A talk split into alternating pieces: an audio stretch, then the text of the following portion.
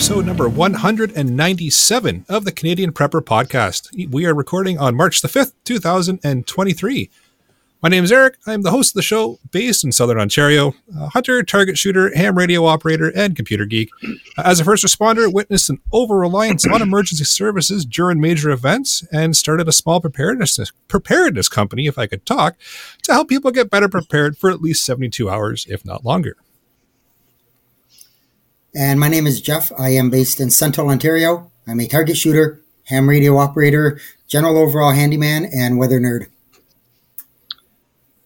I'm Pierre. I'm a tactical beard owner, based t-shirt guru, government critiqued, and the reason we normally have to hit the explicit button. All right. And this evening, we've got uh, Patrick Hardy with us, He's the uh, founder and CEO of Hytropy Disaster Management, uh, the largest full service small uh, small business and family disaster management company in the U.S certified emergency manager, certified risk manager, master business continuity professional, and uh, FEMA master of uh, exercise. He's has an extensive experience working in the public, private, and nonprofit sectors in disaster management, from micro businesses to Fortune 500 companies. Uh, Patrick was considered the world's leading expert in small business disaster preparedness in the summer of 2012. He became the youngest person and the first business owner ever selected as the uh, National Private Sector Representative for the Federal Emergency Management Agency, uh, FEMA. Uh, he's worked with tens of thousands of organizations and families, including uh, high net worth family offices, uh, he's been featured uh, expert on family disaster preparedness on Good Morning America, PA Live, NBC, and CBS affiliates throughout the U.S. Uh, a seasoned disaster professional, he's assisted the American Red Cross during multiple major activations, including the Emergency Operations Center at a site uh, director at Louisiana State EOC as a shelter manager. Uh, he's been a cross trained and certified hazmat emergency communications, homeland uh, security policy, and terrorism. Uh, Patrick began his career in EMS ambulance first response, eventually becoming a visiting instructor to the National EMS Aca- Academy's paramedic program, and wrote the chapters on disaster preparedness, terrorism, and weapons of mass destruction for the new Advanced Emergency Medical Technician textbook for the U.S. Uh, or sorry, use in the U.S. Nat- uh, national uh, curriculum. Uh, his first book, Design Any Disaster The Revolutionary Blueprint to Master Your Next Crisis or Emergency, is slated to be released uh, this Tuesday, March the 7th. You can also uh, pre order it on Amazon. I'll throw a link in the notes here. Welcome, Patrick. Thank you very much for having me. I appreciate it. I'm looking forward to the two tonight. That's going to be fantastic. And if you uh, want to support the show and keep the Canadian Prepper podcast on the air, buy some swag. We have both the Canadian Prepper podcast t shirt and the tactical Velcro patch. You can find them both at www.prepperpodcast.ca. All proceeds help keep the lights on and the backup generator fueled. If you're enjoying the show, please take a few minutes and like us on Facebook and submit a review on iTunes. Also, we want your feedback good or bad, or just a topic you want us to cover, you can email us at feedback at prepperpodcast.ca. Hey, you got through all of it this week. Yeah. Yeah. well done. Well done. all right. So we've got some emergency preparedness content for you in this episode. I know that is strange for uh, episode 197. Uh, we're going to start off with some recent news. We're going to update you on our personal preps. Then we're going to get into the main topic. We've got an interview with uh, Patrick from uh, Hytropy uh, Disaster Management. So it's going to be a great episode. Let's move into the news. So I've got a article here from highriver.ca and it's touching on High River advancing emergency preparedness through staff training and local partnerships. So it's uh, kind of neat. Again, I like to touch on some local things uh, in the news if we can instead of the big uh, multinational stuff.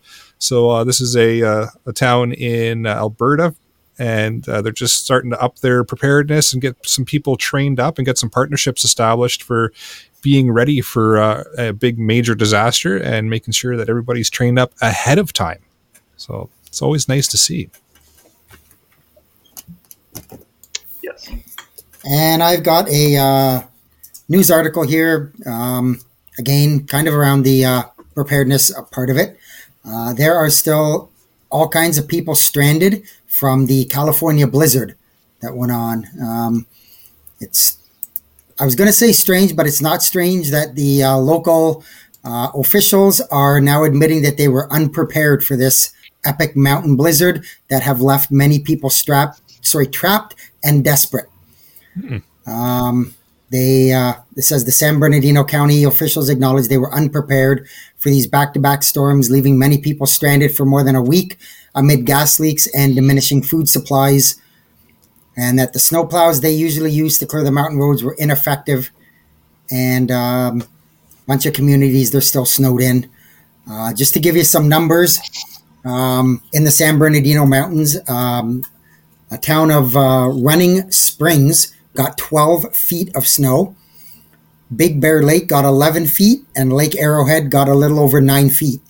Uh, so, you know, they're still uh, they're still digging out, trying to get things out there. Um, I do have a little issue they put in with uh, one of the wordings that they put in the the article. I think they were kind of trying to say, well, it was our fault, but it wasn't. Um, they complained that, well, we didn't know this blizzard was coming for weeks. We only had 24 to 36 hours notice. Um, that's that. The main storm came on a, a Wednesday night to Thursday. And on the, our podcast on the Sunday night, I was already alluding to the fact that there was the big potential for this blizzard to come. So they, they knew it was coming. They just uh, didn't think it was probably going to be as bad as it was. Um, you know, part of the other problem is they've uh, they've got areas where they're they're dropping food or um, dropping supplies and stuff. But somebody made the comment, yeah, okay, it's two miles from where I live and there's four feet of snow on the road. How am I supposed to get there to get my supplies? So, again, it goes back to, again, like always we say, got to have stuff stuff on in supply and you know we usually say 72 hours but i like to say if you don't have two weeks of stock where you're buried um, you don't have enough so and I know a lot about that actually because my parents live in San Bernardino. Uh, they used to live at Big Bear Lake, right near uh, Lake Arrowhead. Now they live at um, in a town called Oak Glen, California. It is uh, it's about 3,500 feet, um, where Big Bear Lake is about 7,400 7,400 feet. So uh, they got you know, they called me, you know, because I didn't hear from them for, you know, for a couple of days. You know, I texted them saying, you know, be prepared, the usual things and they said, well, um, uh, yeah, I'm sorry we didn't, you know, we hadn't called or anything. You know, we got about six feet worth of snow. And I said, and my father is, a, he's a very short guy. He's, he's, he's about five foot five. And, um, and he said, uh, I walked outside and he literally stepped into because they, they actually live on a sloped hill. And at the top of it, he put his foot down and he literally said the snow was still over his head. It was over six feet. So it was one of the most claustrophobic experiences he's had in, in his entire life. And, and, and keep in mind, this is somebody who's from Hawaii. Originally, my dad's from Hawaii, so he's like, I'm not used to anything like this. I've never seen snow wow. like that before. And he said that literally people were. Um, they, they live in a, um, a higher end community and they were saying people literally were taking you know like the normal shovels people have mm-hmm. they were just using like shovels to shovel the snow off because that's an area that they don't necessarily always get that enough snow where they would have to plow their own driveways. Jeez. Yeah. Wow. Yeah, they were they were saying um, when I was mentioning it on the podcast before, they were they were calling for snow. They said in areas that hadn't seen a flake in forty years. So wow. Oh yeah. That'd be a definite shock yeah. then. Well, yeah, and you know, I, I, was saying to my parents, I was like, "So what's what's?" So I said, "You know, you guys doing okay? You have everything?" And you know, they're going, "Yeah." It's only one problem. I said, "What is it?" They're like, we can't get our Starbucks, so we can't have any of that. So now I know this is a disaster because I can't even get Uber Eats to drive up here. yeah, if Uber Eats and Starbucks is closed, you know you got a problem. Yep. awesome. All right. Well, let's uh, let's move on to what we've done lately for preps. Uh, I haven't done much. Uh, I did some food prep. I messed around with my canner again, just trying to get myself all uh, all prepped up for that. Um, yeah, that's about it for me for this week. Yeah. Kind of slow. Fair enough. Uh, for myself, I've been playing around. I know this is going to be shocking for everybody. Uh, playing around with some ham radio stuff. Uh, so this little guy here little handheld. I've been uh, playing around with uh, APRS, so Automatic Packet Reporting System. Uh, so it's uh, literally just some data packets over radio frequency that'll send things like location. You can send text messages. Uh, I sent a text message actually to Scott, who decided to not show up tonight uh, from it, and he's able to reply back to me just because why not? Uh, it's kind of fun to, to, goof around with and could really be useful in an emergency type situation. Kyle in the chat there. Yeah. Radio talk. Shocker. I know, right? Uh, but uh, it's kind of neat to play around with because if I'm in an area where there is no cell reception, but I can still access a repeater that has this technology available to it, I can still send a text message. It can go to anybody. They don't have to be a ham radio operator. Doesn't matter.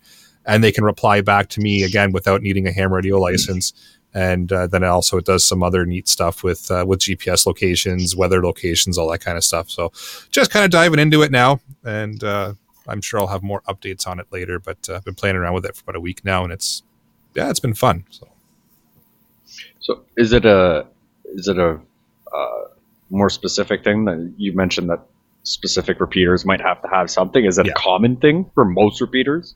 Not all of them. It's uh, it's actually more popular in the states, from what I've seen. There's a lot more repeaters uh, in the U.S. versus Canada. There, there's a couple here in town, but there's a lot of ham radio guys in town here too that uh, like to play around with all kinds of everything.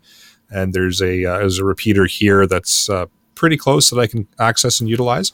Uh, after that, anything north of here, they're they're spread out, and not all of them are, are publicly posted either. I'll find out as I'm uh, exploring the province with this now. Uh, it, it, transmits. Everybody uses the same frequency, so it doesn't matter where uh, where I am. It's always going to be the same frequency.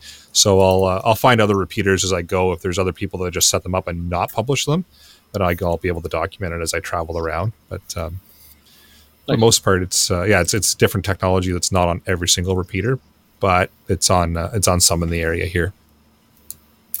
That's pretty cool. Yeah, it's fun yeah, it's uh, I see Scott's in the live chat. I didn't want to join us tonight in the show, but uh, yeah, it's like T9 on my flip phone. 100%. It is like T9.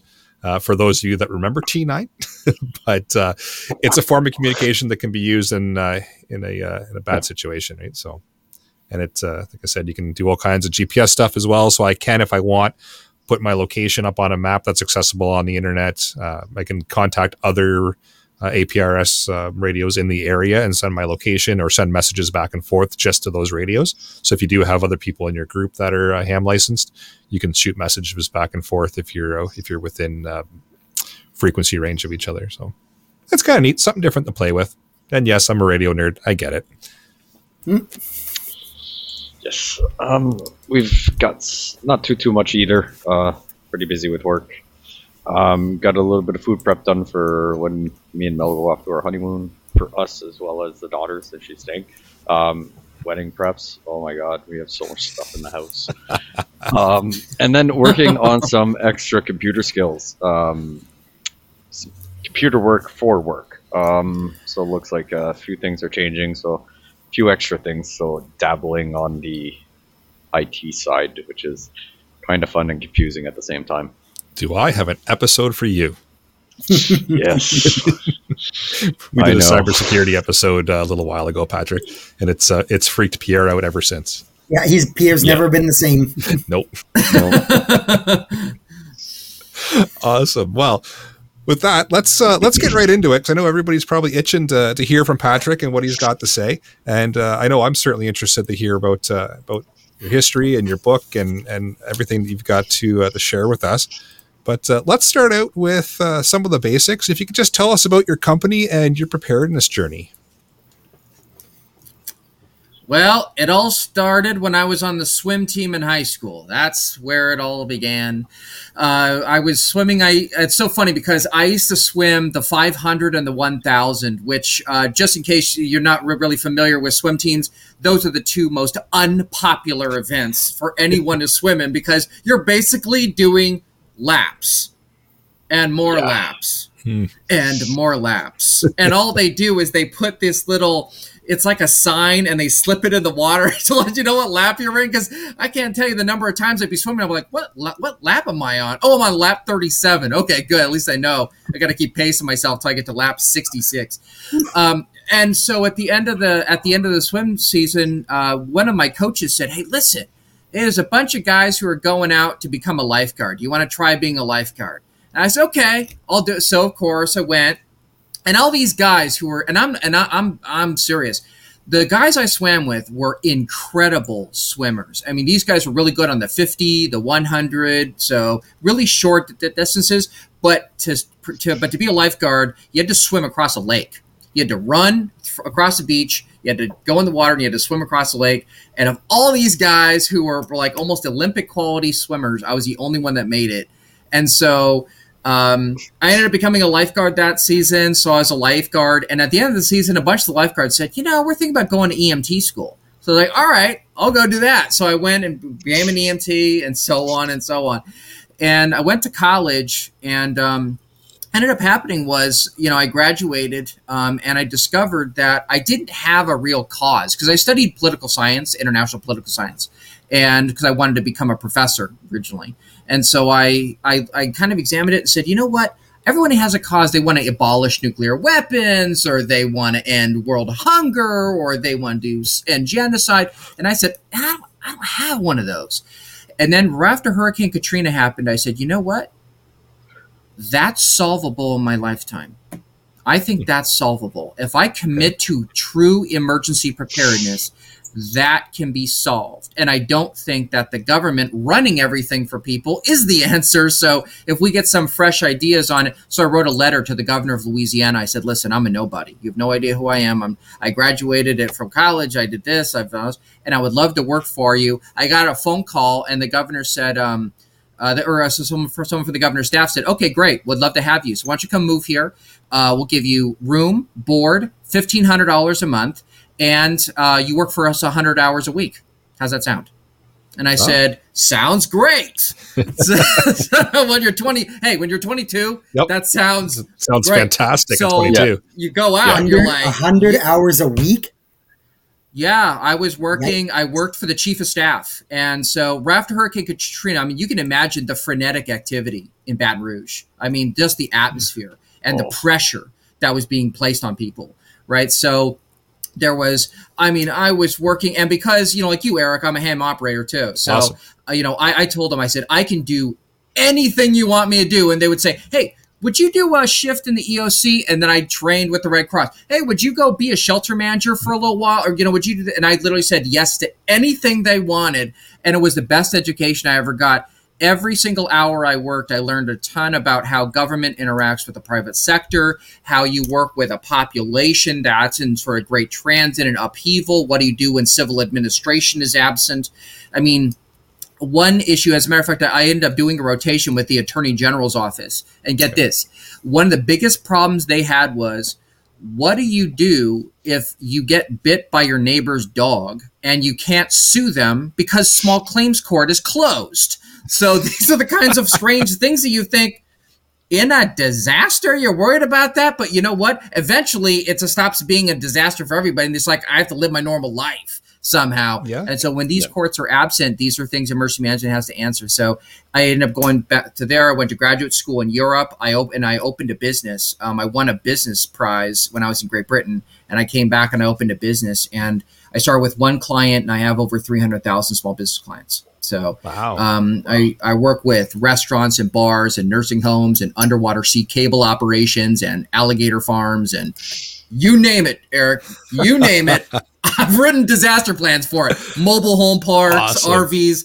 It's awesome. It's the coolest job in the world. I love my job. It's cool. That's awesome. Now, are you working only with uh, like U.S. companies and U.S. Uh, citizens, or are you branched out internationally, or how does that work? I about five years ago, I, I'd worked a little bit internationally. We'd done some work in Europe, and so Euro- European companies would reach out to us. Some Canadian companies. I actually work with a number of companies based in the U.S. that have operations in Canada. So Okay. that's particularly on the East Coast, where a lot of them are over there. So, but about five years ago, we got an email from a business. Um, they are a hair salon in Zimbabwe. Really? Don't ask me how I ever got on their radar, but they called and said, "We know that you know how to do this. Would you write our disaster plan, please?" And I was like, no, my disaster planners. I hire a number of planners. I go, my disaster planners. You're not right. You are not writing this plan. I am writing this. Even though I've written plans in a long time, I just go, I'm writing this plan because I want to say I wrote a disaster plan for a hair salon in, in Zimbabwe. And one of the biggest threats, actually, you, you guys will actually find this interesting. The biggest threat, can, can you guess what you think the biggest threat to their business is? Do you want to take, take a guess? Take a guess what they identified. They said, this is the biggest threat we face to our business. So what do you think? Hmm. Take a crack at it. Let's say an animal of some sort. Not overly Inflation. Infl- what? Inflation. Inflation. Because Zimbabwe has hyperinflation, right? Zimbabwe, it's like mm-hmm. one dollar is like one billion Zimbabwe. I'm not even sure what the what, what the currency type is there, but they dealt with hyperinflation. So we literally developed a plan to help them to learn how to barter. So I said, okay, if you deal with hyperinflation, here's how you barter. And I wrote a continuity plan that shows them how to barter for hair services in Zimbabwe. that's that's awesome. That's pretty good. Yeah. Yeah. Talk about cool. a story. It's cool. yeah. You can, Disaster planning is not, not allowed to be this fun, but it just is. Hey. Uh, no, that's yeah, cool. Zimbabwe. Any other um, international stories, or is that uh, is that kind of the furthest? Yeah, I work with a beekeeping operation. I work with a, a, beekeeping operation in South America. So I work, work with a number of beekeepers, and um, one of the things was was that one of the apiaries I worked at. That's that's what a bee yard's called, an apiary. So I had an apiary I was working with in Louisiana, and okay. and this guy calls me up one day and he goes, "Listen, I own a I own an apiary down in South America." Um, in Brazil, and so he says, you know, would you, would you be willing to write a plan for these guys? And I said, "Yeah, of course. I, I want to write a plan for a for for an apiary in Brazil. I, am I'm, I'm up for that." and so he says, "Okay," and um, and so I, I didn't actually go there. I actually haven't visited there before, but they took pictures. They did the usual things. We figured out their evacuation routes, and um, I love what Kyle says because that's totally true. You got to have a ton of EpiPens, man. I mean, you got to.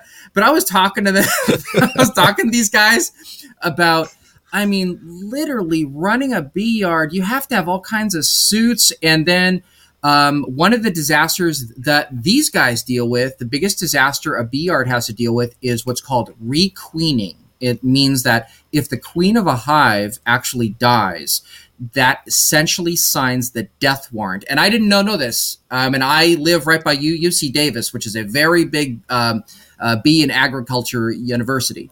But if the queen dies, that's essentially a death warrant for the rest of the hive. And right now, with colony collapse syndrome and some other things, I did not know this. There are what we call queen brokers. That that is all they do for a living. They are brokers you can call, and they will literally ship you a queen, and that you like literally a bee. They will ship yeah. to you, and that queen you will try to reintroduce it. And I learned the protocols of how to place a queen bee in, and introduce them, introduce a queen into a new hive. So that that is the ultimate continuity plan. I said, you know what?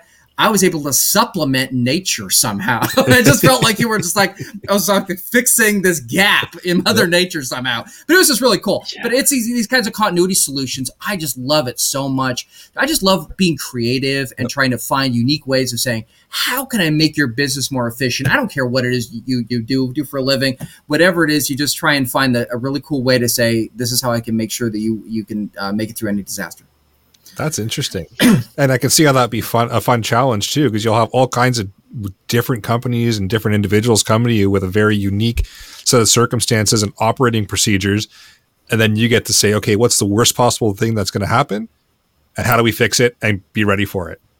That's awesome. Exactly, exactly. And on top of it, it's just fun to learn. I, I tell you, I'm, and I know this is true. As this is as true in Canada as it is in the U.S it never ceases to amaze me how people have figured out how to make a living in this world. I have I just I can't believe people's creativity. It just it blows me away. The things that people have discovered about how to make a living in this world, I just go, okay, hey. we'll do it. You know, whatever it is. Because I mean that's the reason why, why I really started my business originally, because I said, listen, you know, after Hurricane Katrina, Walmart has billions, billions with a B, billions of dollars to recover their stores. Big, massive operations have access to public equity markets. Small business has access to what an SBA loan, Small Business Administration loan. That's in the U.S. That that that's primarily where they get their loans from, right? These are Right. like thirty thousand dollar loans. I go a thirty thousand dollar loan to reopen a restaurant. I mean, I worked in a restaurant when I was a teenager. That's not enough. I mean, when you're dealing with these kinds of things, so I said there has to be an avatar and an apostle for small businesses, and it just doesn't exist. So since it doesn't exist, I'm going to invent one. That's going to be me. And so I just decided, and I just, it's just been a really fun, fun journey. I just like you guys when you're like, you you know, when you're talking with people, people's interesting lifestyles, and you just say, how can I develop a disaster framework that works for this particular family or this particular company or this particular person's life circumstances? That just what makes it so much fun. Nice. That's awesome. Uh, I didn't mention before, but I'll, I'll take a second to mention it now. Everybody who's watching live, if you've got questions for Patrick, feel free to, to throw them in the uh, the chat, and uh, we'll do our best to get them to him to uh, to get you an answer. Uh, as far as I know, this will probably be one that uh, a lot of people want to know. Is what what kind of advice do you give out to to new people that are coming to you saying, "Hey, you know, I'm a small family," or you know, we're just trying to get started out in this disaster preparedness thing. Uh, what's some some basic advice that you like to give people that ask you who are just starting out? First thing I tell them is I say, I want you to tell me physically, mentally, spiritually, socially, and financially what are the most important things that make your family continue to operate. Because what I try to define with families is what are the needs and what are the wants. Because I try to develop and identify what are the needs. Once I've developed the needs, it doesn't mean I ignore the wants. Because I say to people, like actually, I was joking around with my parents. I said, you know what? you, what we one of the things we should have done is we should have actually given you a cappuccino maker because or a latte maker because if you can't get your Starbucks during a blizzard Right. and if that to you is enough of a want and you guys understand this very well Oh yeah. food and drink getting the things that you eating food that you're familiar with eating food that is important to you drinking things that are familiar to you and ensuring that your body stays in the same rhythm that it does day in and day out are just as important i actually have a client they're they're they're fanatical chess players they they love playing they're they're not pros or anything they're grandmasters or whatever that you know Right. uh, any of that. They're not Gary Kasparov, but they love to play chess and they play chess online uh, with people. And I say, well, if there's a power outage and you can't do it and you can't play chess, would that bother you? And they said yes. So we figured out a way so that they could play correspondence chess via text message. And I said, that's your backup. And some people would say, what of all the things and disasters you're worried about they're chess playing and i said to them chess is important same with Yep. people who have certain th- you know they have certain hobbies or things that are important to them. People who have uh, you know, you know, you know their uh, faith is really important to them. Right. we try to develop backup systems in case they they said they have the spiritual support that is important to them so i don't just talk about and i know it's important. I know it's important to talk about things physically make sure we have food water all that stuff. But what i tell people is is don't touch any of that stuff. Let's figure out first what your wants and your need needs are then let's start defining what we need to get for you. Because otherwise if we just go to the store and say you know let's just get the red backpack. Let's just buy that and then hey we're prepared. And i say to them that's not necessarily preparedness for you. Because then what i end up doing is i interrogate them a little bit and i say you know for your three year old what's important for them? Is important to them that they have this, they have this toy, they have this thing, and they go, "Oh yeah, is that included in your disaster program?" "Oh no, I don't, I don't have any of that." Well, we have to include those things. Same with pets and and and and, and everything else. So whatever's important to them, that's the first thing I do, and I tell people is take an inventory of it, and I talk about it in the book exactly how to do that. Is to how to take an inventory of your life and evaluate what's important to you. and That's- and I I I'm o- on that 100% from from the the aspect of familiarity and what it is you do and just keep doing that and just the amount of stress that's going to take away when something is bad is going on if it's a 10 minute I'm away from this bad thing that's going on and I'm going to sit down and have my cappuccino or my Starbucks or whatever. I'm going to play my chess game and I'm going to get my mind off of what's going on and I'm going to refocus. I, I mean that that can mean the world to somebody. Yeah, I think that's a really, really good point that you've got of just focusing on some of the wants and the comfort things. Because in a really Mm-hmm. bad situation, that's going to ground you and take you out of that bad situation for a bit and get you focused on something positive. And then you can deal with the, the, the disaster or whatever it is that's going on around you. But I think that's, yeah, that's a really valid point. That's something that a lot of people forget about. They focus and they hyper focus on, I need the stockpile of food. I need the stockpile of water. I need that magical 72 hour bag that I can buy from whatever supplier that makes me feel like I'm ready. But they don't focus on the things that will help them get through and keep a sense of normal. And yeah, everybody completely forgets about that part of it. That's a fantastic point. I tell the people actually wrote about this in the book. There's actually a story I tell. Uh, I was I was doing a disaster plan for a very large RV park in the United States, so one of the largest in the world. And um, so, and and when I was finishing up, uh, you know, there there there were some some folks who were there who were saying, "Hey, listen, we're going to be traveling the U.S. via RV for the next nine months." So we bought this disaster backpack. Would you be willing to just take a look at it? You don't have to run our program or anything. Would you just look through the backpack? And I said, okay, sure. You know, because I'm a sucker for that stuff. I go, okay, sure.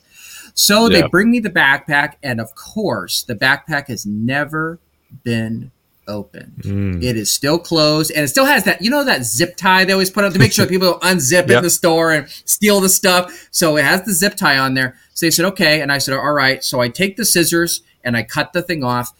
And then, um, you know, I take, and I do this to audiences all the time. It always makes a big impact. I take their backpack and I literally unzip the top and I turn it upside down and I dump the whole thing out on the table.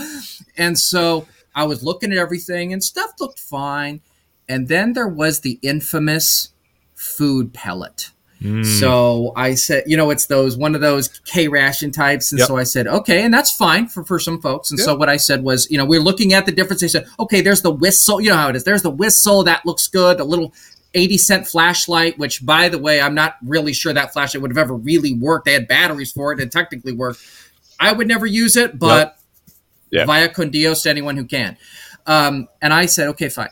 And so we took the pellet, and so um, uh, I took a knife that I carried on me, and I cut the pellet in half, and I broke it up, and they were shocked. They just were like, "What are you doing? Why are you breaking that open? What? Yeah, what that's a what- whole what- what- day behind on my I- supplies Yeah. now. I right? know, exactly.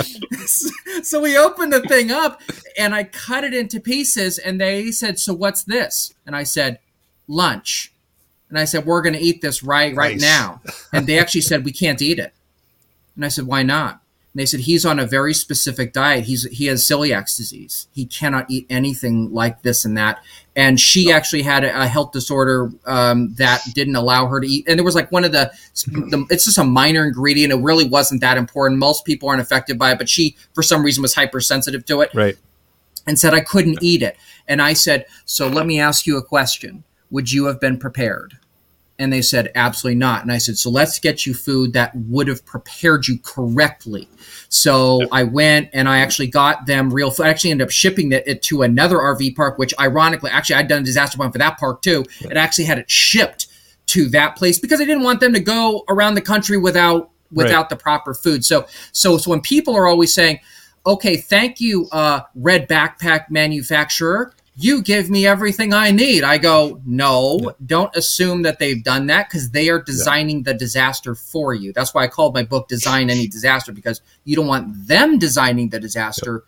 You design the disaster, and that's how you how you take assertive control of it. So, Yeah, I always say that those those red backpacks, as you uh, describe them, great to kind of start out and get you sort of basics, but you got to build around it, customize it to you, and yeah, it's it's it's not a one stop buy it, throw it in the car, throw it in the closet, and I'm ready for anything. It just that's what a lot of people do, right? They think they get that false sense of security with having that backpack that has been pre-made for them. And yeah, sure, it's better than nothing, but yeah, it's literally a start or like a gateway into preparedness. You've got something to build around now. Right. But yeah, and yeah, going through it all and making sure that it's actually usable for you is key. Like like you just said there, Patrick, those two folks weren't able to eat the food that they had in the bag. that's not going to help you in a in a bad situation, right? That's going to actually hinder you because Yeah. you think you've got what you need, and then you realize, uh oh, um, I, I can't eat this. Now what? Yeah. right? Yeah. It's almost worse so I- having so food I in mean- front of you you can't eat, right? Yeah. Or food that'll actually get you sick. That too, right? yeah. Because it's it's one thing if the food doesn't taste good, right? Oh, Like there yeah, are of people that course. have tasted K rations and things that go, okay, that doesn't taste good, but I'm not going to get sick. Yep. But it's another thing altogether when the food makes you really ill, and people with celiacs, like that's a real Yeah. illness. Like you get Yeah, that stuff, that's a big that makes you sick. That because you that you get you get faint, you have to go to an emergency room. So it's a big deal. You're absolutely right. Uh. But how was the quality of can opener in the preparedness? so, so, someone's going to want to know about Someone this. is going to want to know. I will tell you this that those things are just basically two pieces of metal that they stuck together but with Yeah. some machine and put it in there. Uh, I don't want to contradict anyone here, but one of the things that I actually tell families all the, the time is I say, you know how to start your emergency backpack? I got a perfect way to do it. Go to the store or go online and buy the best empty backpack you can find. Find a Yep. really cool empty backpack. Yep. Don't get the one from the store that's already. Pr- I mean, first of all, I hate those red backpacks anyway. They don't look good. They, you know, They I want to look cool. Yeah. I mean, that exactly.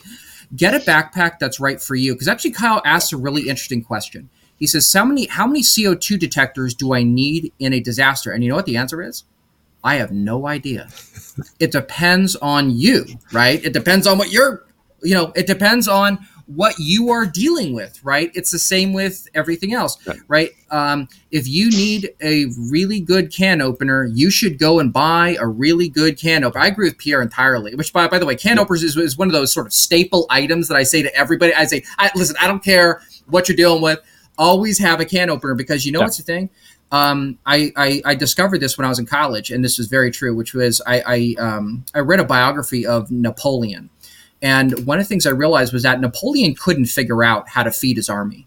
Um, going on a long march because he was planning to conquer not only Europe. He had very early he was he was planning to conquer Russia. There was just no question in his head he was going to do that, Yeah. and he couldn't figure out how in the world he was going to feed these people. So he got an expert to develop what we now know as the Can which is those those cans that we have in Campbell's soup, right?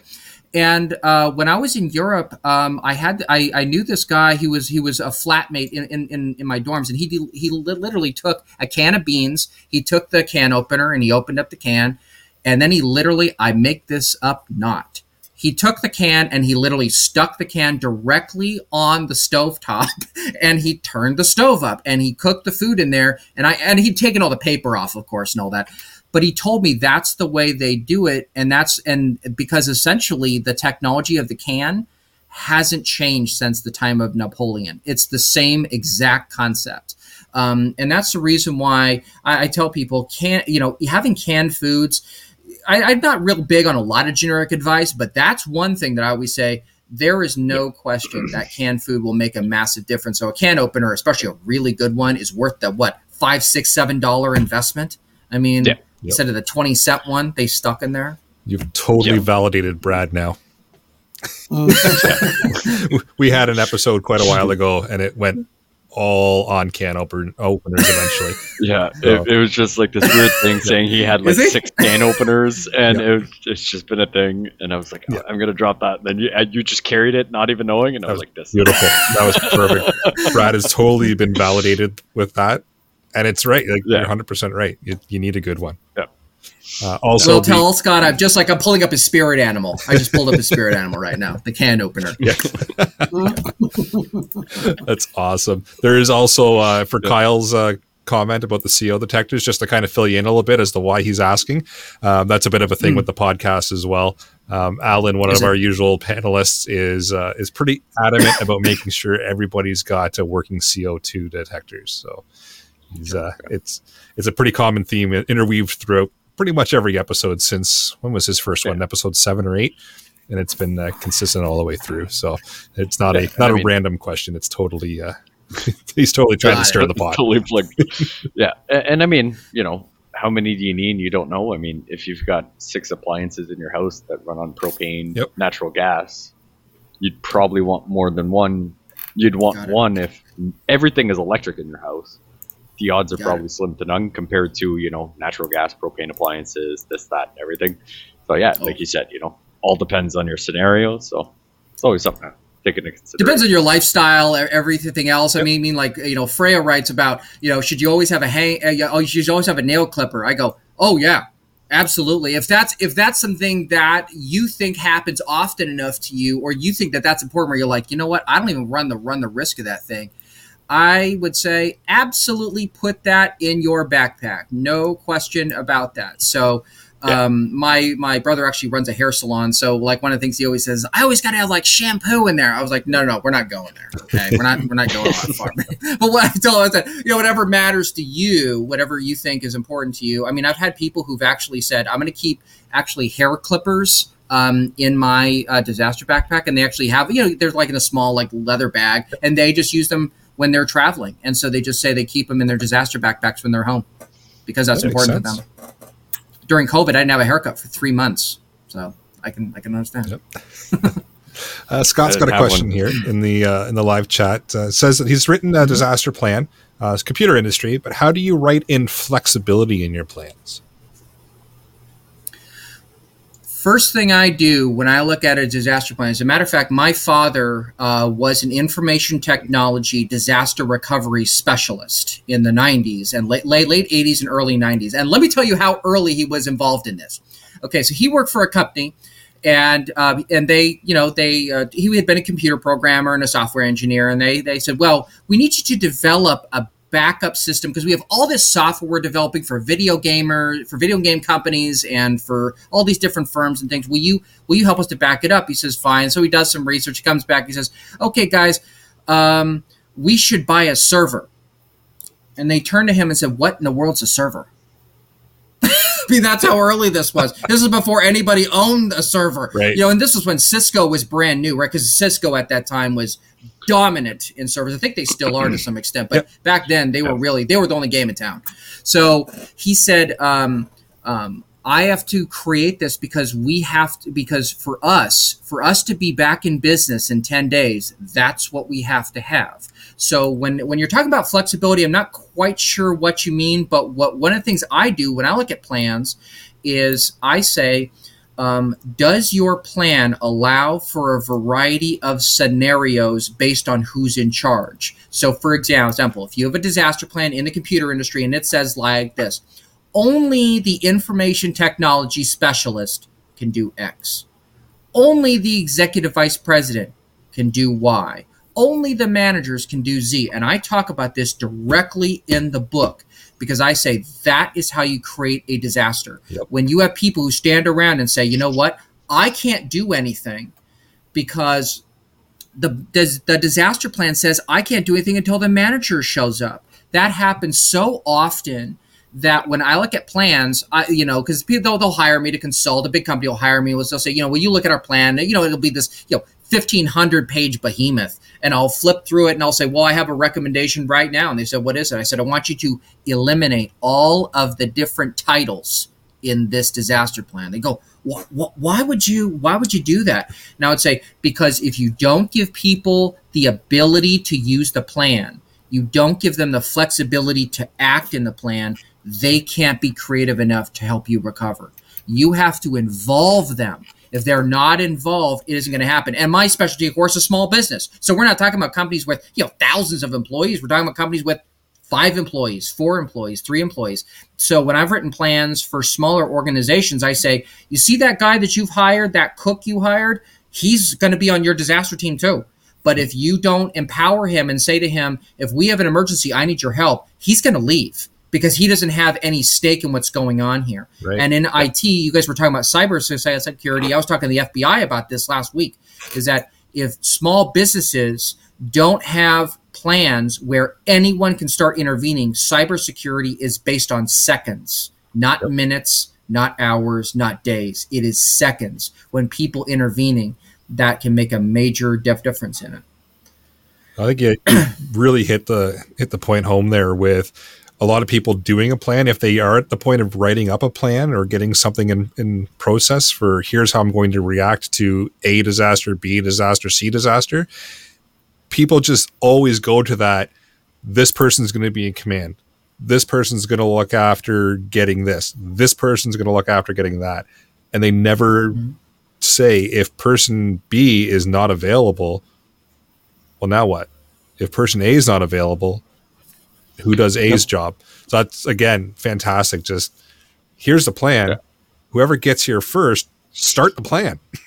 don't don't wait for you know the the designated leader to show up and say you now need to go and do this and you need to go do that. Just start the plan. Do something. Yeah. But human nature will sit around and wait for that designated leader to show up to tell them to do A, B, and C, even though it's already written down. That's you hit the Eric. You hit the major thesis of my book, which is my book basically says in most situations, people will follow the assumption if I do nothing, someone else will handle it for me. That's what I talk about yep. in every kind of disaster. And the example I talk about, right, is a guy having a heart attack at Disneyland, mm-hmm. and I talk about the people around him that were standing around. But and but you know, and sometimes I, I get emails from people going, "Well, I, I I would have intervened there," and I would say, "Well." But I can tell you in floods, in mm-hmm. fires, mm-hmm. in hurricanes, in blizzards, people say, I need to wait for the government to do this for me. I need FEMA to do this for me. I need the insurance company to do this for me. And I say, the minute you do that, you have become a bystander. Yep. Because you are now saying, I don't take a position in my disaster response. I let someone else, quote, design it for me. That's why I called it the, the title I did. Because I say, you're letting somebody else design how it's going to run. And then you wonder why you're disappointed at the end. I'd be disappointed too. I wouldn't want the insurance company to run my disaster response. Yeah. So it's no. and and Kevin's right. It's analysis paralysis. I mean, that's what ends up happening is that you have so many people who are uh, trying to say, well, should the should the firemen handle this and the law enforcement yep. handle this and EMS guys will handle this. When I, when I was an EMT and I, I worked on an ambulance, I can't tell you the number of times I'd show up on scene and people would say, "Oh, can you just start taking care of him?" And I'd be like, well, yes, but I, I need you to tell me some things first. Yep. What's going on? And there'd be people screaming. I mean, I, I saw some really terrible things sometimes. And I'd be in car accidents. I, I, I would be like, you need to tell me more about this person, who they are, and what, what's happening. Because I don't, I have to make a case history yep. as I'm treating this person. I can't start an IV till I know what's going on. You know what I mean? They can't make necessarily communicate. But people will just stand by and do nothing. Yep. I mean, they'll just literally stand there. And I say, in hurricanes, I mean, and you you you guys read the news all the time. So the first thing I would ask you is that how many times have you or I or the people who are hearing this, how many times have you read a news article a month or two months post disaster and it says uh, people complaining that uh, you know um, insurance company X didn't do the right thing or FEMA didn't show up on time. What's going on in Ohio you know, with with the uh, train accident with the hazmat spill. I don't know if you guys have been talking about that. I oh hope, yeah. I, if you haven't, I hope you will. Yep. Because I tell people all the time. I was a hazmat guy. I would say you you have to take your own responsibility for what's going on there. If you expect them to run your disaster response, you are going to be wholly disappointed. Is that is that sad? Yeah. Is it? But it's the way of the world. Yeah. And if you don't take responsibility, never going to happen. Yeah, like at, at, yeah, and that, and that's a big thing, right? Like at the end of the day, you expect first responders to show up, or you know whether it be paramedics, fire, police, you know, government, whatever it is. I mean, depending on the scenario of the disaster, um, you know, the cop, EMS, all those people are human, and most of them may have families and everything. That just being like, you know what, this is this is a little too much. I'm gonna go home. I'm gonna go take care of my family. You know, yes, it's part of their job and it's not. But like just depending on the scenario, it's just like this has taken a really bad turn that I'm unsure of everything. I'm gonna go mm-hmm. home with my family, right? And then you're sitting there being like, "Well, where is he?" Right? I'm like, the person's human. You know, it, it's a tough decision for them to make because obviously they're doing that job to help serve people. But I'm like, everybody has that point where they're just like, "Nah, I'm going home." Yeah. It doesn't matter what what job you do for a living or whatever, there is a point where everybody is going to start thinking about themselves first. Yep. And if you well, rely on a bunch of people to do stuff for you, right? There's going to be a point where all those people that are there and paid and they do this and they love their job to come and assist you. There's a point where they're going to be like, I can't. Nope. I need to go take care of my family, and then you're stuck left holding, you know, the bag. So it's it, it's it's key to be able to understand the concept that you know I'm not saying you need to be uh, a surgeon qualified, you need to be a firefighter. you, you, know, I'm not saying you need to do all that, but I'm like just some basic things, right? Like someone with a heart attack uh, could bleed, you know, have some crazy glue, close up that wound. You know, it's a disaster. Going to the hospital for two stitches probably not the best, but you know, just little things like that can help alleviate a lot of stress for the people that are doing that job, right? The people that are coming to help you, I'm sure they're just stressed to the max, right? Stretched thin. They don't know what to do. So just doing those little things for yourself is one of the best things you can do in the world. Oh, you're absolutely right. And in fact, I talk to caregivers all the time. So people who are taking care of those who have sort of these pre-existing c- conditions. I can't tell you the number of times as an EMS professional, I would show up on scene, I roll up on scene, so myself, my partner, what's going on, and there's a person there, and I don't know what's hap. I don't know why this person is on oxygen. Do they have COPD? Do they have emphysema? Do they have this? Do they have that? Yep. And they won't have anything. The family members will just start shouting out things. Oh yeah, he's got this. Oh yeah, and he has this. Oh, and this, and then they'll hand me a bunch of pills as if I, I know what you know chlorpromazine is. Like I mean, I don't know what I mean. I you get familiar with the basic stuff, but you don't know everything. But they'll start handing it to you, and I'll say that's not helpful. I mean, it is it's it's helpful when he gets the emergency room, but at this point, it's a big deal. And one of the things that I wanted to say also, uh, just kind of buttressing your point, I kind of totally agree with you, is that um, I train EMTs. I, I, I train them um, on a volunteer basis now. I go back to my old school. And um, the uh, EMTs, I always pull the same trick. Okay, so I'll, I'll take take a barrel, which I've used food coloring with, and I'll dump it over, and then I'll have a couple patients, a couple victims out, you know, actors and stuff, and they'll roll up on scene. The first thing they'll do is they'll jump out of the ambulance and they'll start running towards the patient. And I go, "You both are now victims as well. You mm-hmm. both are now." victims of, of, the spill and they go well, well what, what are you talking about i heard people screaming that's my job and i go you have to protect yourself first if you don't you're now part of the problem. And Pierre, what experienced responders do, and you know this absolutely, you guys all know this, which is they will not do that. They'll walk up on scene and they'll be like this. I mean, they don't want to, but they're going to be like this until they say, once the scene's safe, then I'll come. It happens yeah. with criminal responses all the time. I mean, I've seen that. I can't tell you the number of times where, where we're on, on a scene where there was an active criminal agent involved. Not always a shooting, could be a person with a knife, could be a person with, who has psychiatric problems, and literally will stand by until law enforcement goes on the radio and says, "Okay, guys, you're good to go. Cust- you know, suspects in custody or suspects neutralized. You can go in there." But until that time, I'm not going to go in it because you know why? In the end, I need to have a paycheck. I got a family. I got yep. a cat that likes me most of the time. so, so, I want to go back. Home. I want to go back home. So that, yeah. that, that, that's the point. Yeah, you bring up another really good point there, where people in a disaster situation just kind of run either away from it if you're in emergency response towards it, but you don't always take that time to step back and assess with what you're actually dealing with. People just kind of get into it and do what they think is right. But taking that even five, ten seconds to take a breath, look at what you're dealing with, and then acting on it can completely change how that disaster situation is actually going to affect you. And it may even be the difference between you surviving it and not. So taking that taking that couple of seconds to just look at the whole thing, the whole picture, just helps you figure out exactly what it is you're dealing with. And and I mean, like like Eric, I was in emergency services for for years and years and years, and it just would blow my mind what people would be calling emergency services for. And it's like and and you want us for what?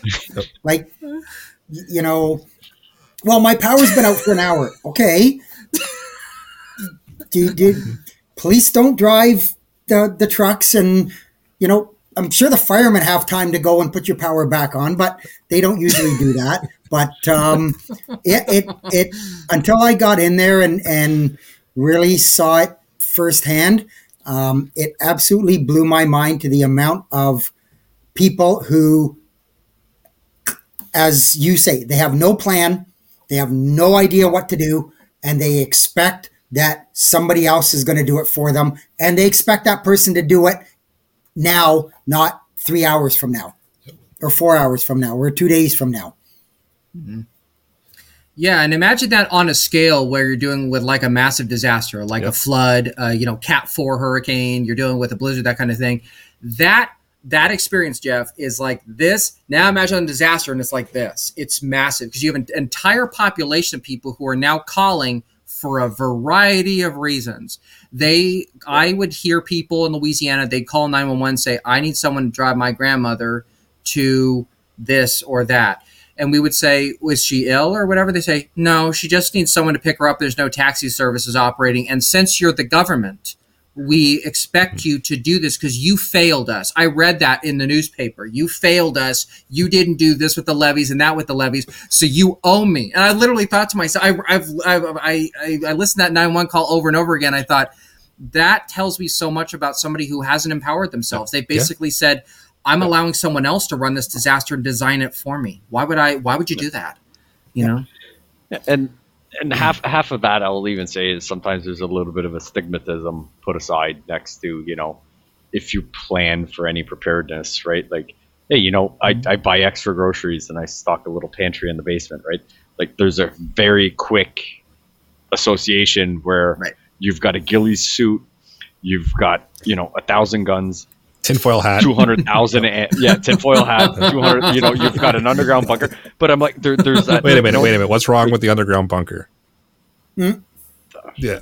Yeah. Okay. Yeah, I know, I know, right? But uh, so all these things, right? Like just even just saying, like, hey, you know what? Like recently, right around Christmas here, we had a crazy storm. Not too much snow came down, but the snowdrift.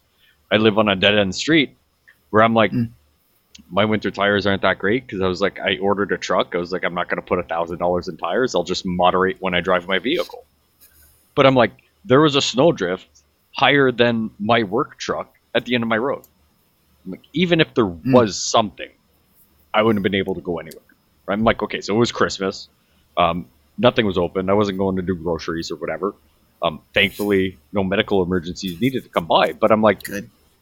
you know, it took like a day and a bit before the plow pass because I'm like, it's Christmas. There's snow everywhere, and I'm just like, you know, so saying I'm I'm prepared for that to happen. There's a strong association with like, you're that crazy guy that I've seen on the internet, and and you know, and and, and it's it's it's almost like we've gone away from normalizing, you know, being prepared for a few days, being okay mm-hmm. with being stuck in my house for two three days, you know, with moderate power power outage, snow, um, just really bad weather where I'm like, it's just really crappy to be outside. You can't go get the Starbucks or your Tim Hortons or your McDonald's or whatever it is, right? We, we've almost taken that normalcy away of being like, I'm comfortable in my house for a few days and I prepare for stuff. It's now the second you say that, right? Everybody thinks tinfoil hat, you're missing a few teeth, and you walk around with a shotgun in your pants, right? Like, there- there's no in between.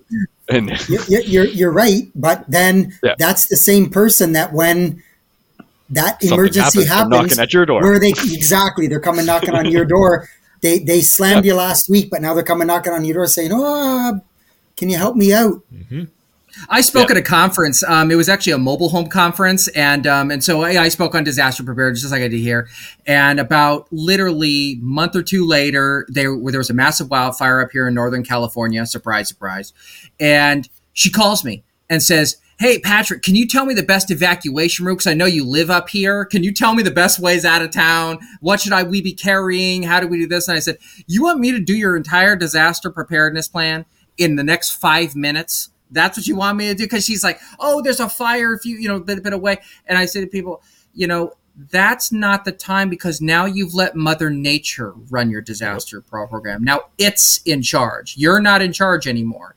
Um, I say this also, which is what, what Pierre what Pierre was actually bringing up, which I thought was interesting, which is that if someone's lifestyle says that you know you're going to be in your own house for a few days, if things like working out are important to you, I mean, I mean, we're just to be honest talking about Starbucks or something. Like if something is like critically important, to you, like you have to work out, or you start to really have difficulty, then you got to prepare for that. And you have to say, you know what? I have to be prepared with a workout to work out at home. Like that's a part. That's a part of your disaster program.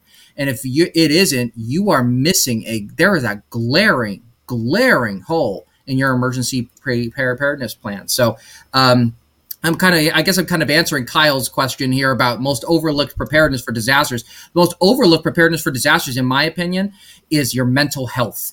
Uh, that's yeah. one of the things I tell people all the time you can be in tremendous physical distress. I mean, I work disasters. Trust me, I slept on more floors than any Marine. I mean, I, I, don't mean that literally, but I slept on tons of floors in parishes, at parish EOCs, at you know police station floors.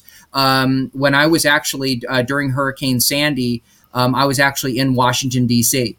and I actually slept on a couch in FEMA's headquarters because there was no power, there was no nothing at the house I was living in. Because I, I wasn't going to stay there permanently, I was just there for a rotation. And I literally was sleeping on the couch in FEMA because I had a preparedness plan and said, that's my alternate site. Hey, FEMA's headquarters. What could be a better alternate site than that? Um, but the most if they're not prepared, we got big problems. yeah, exactly. Right, exactly. if they don't have a backup generator, I think the United States is in real trouble. Um, yeah. But the most overlooked preparedness, I think, is evaluating your mental health, which is what we talked about a little earlier with food. But I'm going to go into it a little bit more, which is what is it that keeps you feeling good? Because um, there's actually an adventurer, uh, a guy named Bear Grylls. I really like him a awful lot. I watched him on TV years ago. And one of the things he used to say is he said, you know what's the key to surviving, which is staying hopeful, maintaining hope. That's the biggest thing. And so when I talk about disasters, um, whatever it is that makes you feel good, that's what you should try to pursue because um, when I work with, um, for example, I work with a lot of drug rehab places, and when they have to evacuate their site, these are people that may go on the street, and you know what's the first thing these people are going to do, even though they've been clean, they've been clean for months. You have a massive disaster, they're on the street. You know what's the first thing they're going to do to cope with the anxiety and stress? It's they start to use Hit up a pharmacy. And, Exactly. Yeah, yeah. I don't hit them a pharmacy. yeah. Right. Yeah, or, or you know what? Yeah. Or call up their local dealer. But uh, but what I tell them is I say you know if they're in command of their own disaster, you give them a, a, a, way to take control of their disaster response. Then they can continue their lifestyle as they're going. But their mental health is what's going to keep them going. It's what's going to keep them clean. Is such a huge deal that in fact we evaluated even down. I have clients where, and I don't advise this, so so I don't advise this for everybody. Just this is a limited circumstance. I actually have a client who says I can't operate without having a glass of red wine every night, and I'm not advising getting drunk. So so I don't want somebody who's saying like, "Hey, Patrick Hardy, I have a podcast for you." exactly, exactly. We're gonna like, hop on there, listen to this guy. He says get drunk, drink every day. But I, I just said to him then get a bottle of red wine and you know what sip a little bit of it. it doesn't mean you have to have a whole glass but if that is important to you and just the taste of it helps you to feel good then you know what? Via con dios go do it because that that'll really help you in the long run. Yeah like i, I get nervous when i have less than two tubs of coffee in the house. There you go.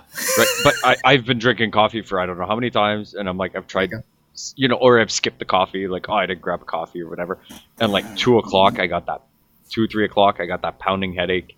You can take as many pills as you want, grab a cup mm-hmm. of coffee, 20 minutes later, you're fine. So I'm like, if, if there's anything for me, I was like, I have at least one cup of coffee a day. And if I don't, I get that crazy headache and it, will probably go away after time. But I'm like, just imagine a disaster having that pounding headache, that, that Tylenol, Advil, Aleve you've got. You can take as many as you want. It never goes away. So I'm like, no, there's always coffee. I was like, I'll, I'll, French press it and drink it cold if need be, right? There you go. Like, yeah, yeah, yeah like, I can't. It, it's it's it's that you need that, right? So I'm like, totally. that's my thing. There's always coffee and I always tell tell people that a disaster, recovering from a disaster, category five hurricane isn't the time to quit drinking coffee. It isn't the time to stop smoking. No. It isn't the time to stop doing those things to say, oh, you know what, that was the best time. I'm just going to stop drinking coffee. I should have stopped that years ago because then you're just gonna, you know, you're gonna be miserable, and then you may even. Go, I've actually had a client one time that did that cold turkey. I actually had to go to a hospital. They had caffeine withdrawal. I don't think I'd ever seen that before, where it had been that severe. But just like you, they've been drinking it for so many years, and then all of a sudden, boom, they didn't have it. Mm-hmm. And it's, wow. you know, it's the kind of thing where it's like, now's not the time to yeah. be stopping the elevated stress and, and, you know the ele- the elevated stress anxiety exactly. panic all that on top of like i'm gonna withdraw from caffeine probably definitely not the time to be doing that no, no but, not the uh, time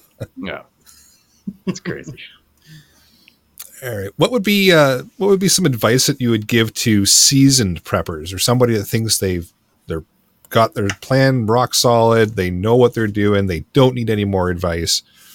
What's something you would tell them? Write a book. Right there you go. Write a book. Read mine. Um, the first thing that I would actually tell them is this: is I say, you know, what's the most overlooked thing I notice? You know, you know, with preppers. I'm not saying this is true true with you guys. I'm sure you guys are very well prepared. But one of the things I do tell them is I say, look, I want you to examine your recovery from a perspective of looking at your life as a series of critical processes. This is what I do with small businesses all the time. So, for example, I'll, I'll you know I'll talk to a restaurant and I'll say, your critical processes for you are things like making sure you have raw ingredients, making sure you have your work workforce, making sure you have that. What I tell them is I say, and I've worked with seasoned preppers before. I've actually worked with um, really high net worth clients. I actually have a high net worth client that actually uh, talking about a bunker. This is the coolest bunker I've ever seen. It's actually in an old nuclear silo somewhere in the Midwest. I can't disclose what state, but it's actually an old nuclear silo, and it is tricked out. To say it is tricked out, it is tricked out. And um, yeah. they actually told me once that if I'm able to sell, if, if my book becomes a bestseller, I, I go down there, we'll take pictures and throw it on social media because there because it, it's it's so cool. It's got a little swimming pool down there. It's got like wow. a, a, a, movie theater. It's got all kinds of because to them, regardless of what we think about that, right? As reg, quote, regular people, to them that's important their lifestyle is important and yep. they have a big company they run they have massive communication i mean eric for you for you and i being ham operators yep. you got pierre you're a ham operator too right Je- oh, you're not. I Jeff, have sandwiches. Yes. Oh, you have sandwiches. That's as far as you go. yeah, yeah. That's, that's as oh, far okay. as the ham goes for right now. The sandwich. yeah, the sandwich. Yeah, Jeff's an operator. Yeah, these guys. Oh, does he? Okay, yeah. So, but yeah. but yeah, but those ones, I mean, they have tricked out radios. I mean, they've got everything. So even they they have like we trained, make sure their household staff had at least tech technician level licenses mm-hmm. so that they could at least transmit. And you can't get every band, but in disasters, it usually doesn't even matter. You get band purpose. But the point I was making was that when you're reco- recovering, particularly from a long-term disaster, I especially since this prepper culture, I want to use it for everyday people. Everyday people, is I say, look at your life and say, what do I have to have and when, and go to the next level of sophistication. So here's what I say, Jeff. So for for example, examine your uh, for example, so let's say you have a person who has to go to therapy. Okay, they were traumatized, they have a lot of triggers, and a disaster. I will tell you this: disasters trigger a ton of people. As a matter of fact, I'm. Um, I was talking to, to, some folks over in Turkey, and, and, I'm hoping to be able to assist them um, in helping to recover the mental health infrastructure over there because I sit on the UN's uh, public-private partnership, and I'm the small business rep. And one of the things that I was telling them was I was saying these small businesses, there are things you have to be you have to look at their critical operations. So, so with people, if you have someone who has, say, they have to be in therapy because if they don't, they're in big trouble. So I say, now we need to look at making sure that that business that you, because that's what it is. If every therapy office, at least in the United States, these are all businesses. What if your therapist isn't available? What if they go out of business? What if they're not there? Do we have a backup therapist? Do we have someone else we can work with? Do we do we do telehealth? Do we use the phone? Is that available? Whatever we're able to do. And i ask people to look at themselves in a more in-depth way particularly for quote longer emergencies because if you because you guys have got the immediate stuff down. You got you're ready to go. You got the suture kits. You could do lots of things. But for other folks maybe who live in larger cities or people like that doesn't matter. Anything you're dependent on an outside business for, think about that. Um, one of the things that became really interesting, an interesting phenomenon during COVID was prior to COVID, at least in the United States, particularly in California, um, parents were always saying, gee, it'd be so great if we could have kids home from school more often so we could get lessons here at home. And then during COVID, all the kids were sp- being schooled at home, and these were not people who traditionally homeschooled anybody. I mean, these were kids. Yep. And you know what happened in San Francisco? They literally had a revolt, and they recalled the boards, the uh, the um, school board members, because they wouldn't reopen the schools in San Francisco because they wanted the kids to go back to school. They said, "Please send the kids back. We loved having them here. Please open yeah. the schools and get them back." Mm-hmm. And I said, yeah. I said to them, all of a sudden you realize you are now dependent on a school to educate your kids. What if the school isn't there?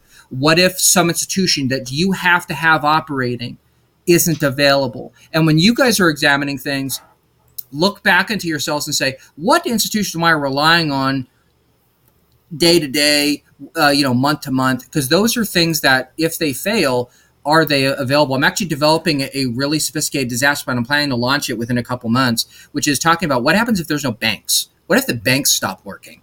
Like, how does a normal person function when the banks don't work? Um, because banks get closed during major disasters, right? How do you handle that? So these are the kinds of things that I ask people to evaluate them. And in the book, I don't have time to go into it here, but in my book, I actually lay out exactly how to do that. And you can do it in one sentence. One sentence. There's a way to do it. And I teach you how to construct that one sentence. And in doing so, that will identify every single of every single dependency you have and how to maximize your independence so you're designing your own disaster and not having someone else do it for you. That's awesome. Yeah. and actually, it's funny, right? Like the whole COVID, daughter was at home doing the homeschool thing.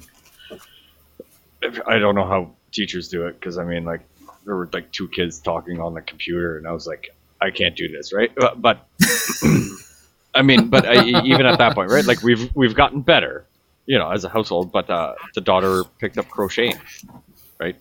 Just oh. someone showed her how to do a little crochet, so now she's like, "Hey, I need like four hundred dollars worth of supplies because I'm gonna make this twenty foot alligator." and I'm like, "Slow down, right?" So a month and a half, two months ago, you know, she saw this thing and she was like, "I want to make this, so I need this, this, this, this, this." And I'm like, let's make something start to finish. It was like, make me a ball. It was like, make make a ball. I was like, it doesn't have to be a big ball. I was like, I don't care if it's two inches around. I was like, start to finish, stuffed, everything.